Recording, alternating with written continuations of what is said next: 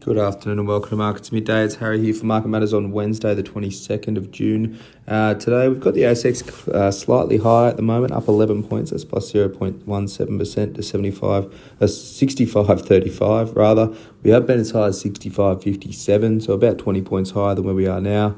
We've tried to sell off a couple of times, we've tried to rally a couple of times, uh, but we have really, for most of the part, stayed in the green. Futures were pointing to about a half percent gain um, early before market. Uh, haven't really lived up to that at all. Um, the small cap index is um, underperforming massively today. It's down about 0.7% at the moment. So, huge underperformance from the smalls, the big, caps holding up okay.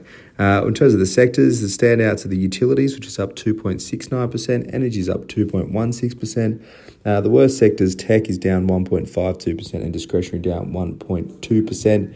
The hottest stocks at the moment, uh, Fletcher Building, FBU, is up 5.86%.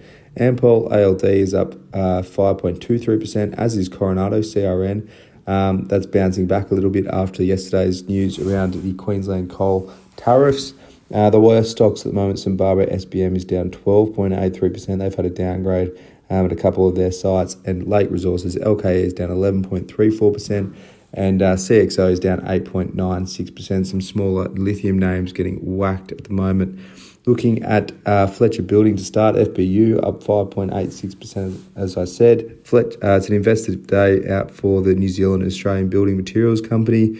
They reiterated guidance of full year EBIT at uh, 750 million New Zealand dollars, slightly ahead of where market expectations are. Markets sort of fear to slow down in construction, plus an increase in cost would bite. Uh, but the company has managed to perform at least holding ground into the year end. They've done well to ramp up their online sales. It's now running about $500 million annualized sales. Their spend on tech and logistics has uh, is sort of bearing fruit at the moment. About fifty percent of their products uh, are now running at industry leading fulfillment uh, promises, and uh, and you know bringing that to market's been massive.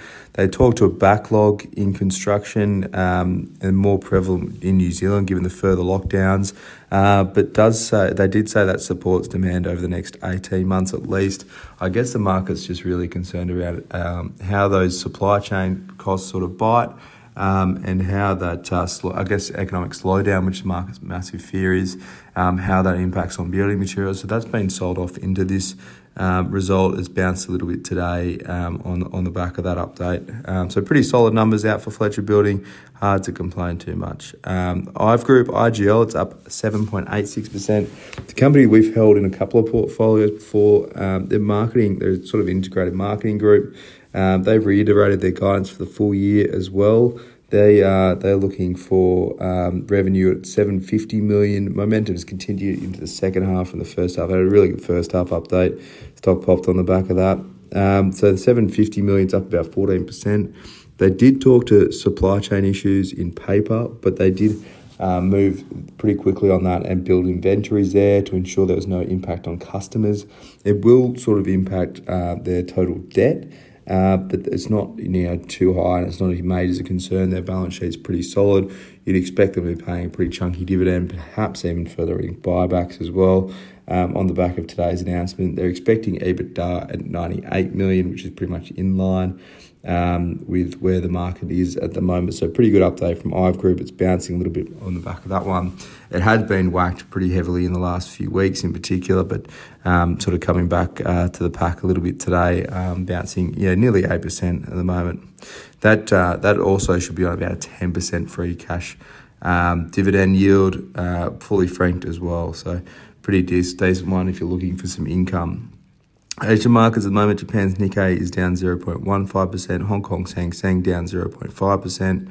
The US futures are down half percent as well. Um, US tonight, there's not much in terms of the US tonight, but there is UK inflation data at uh, 4 p.m. this afternoon, so right on our close.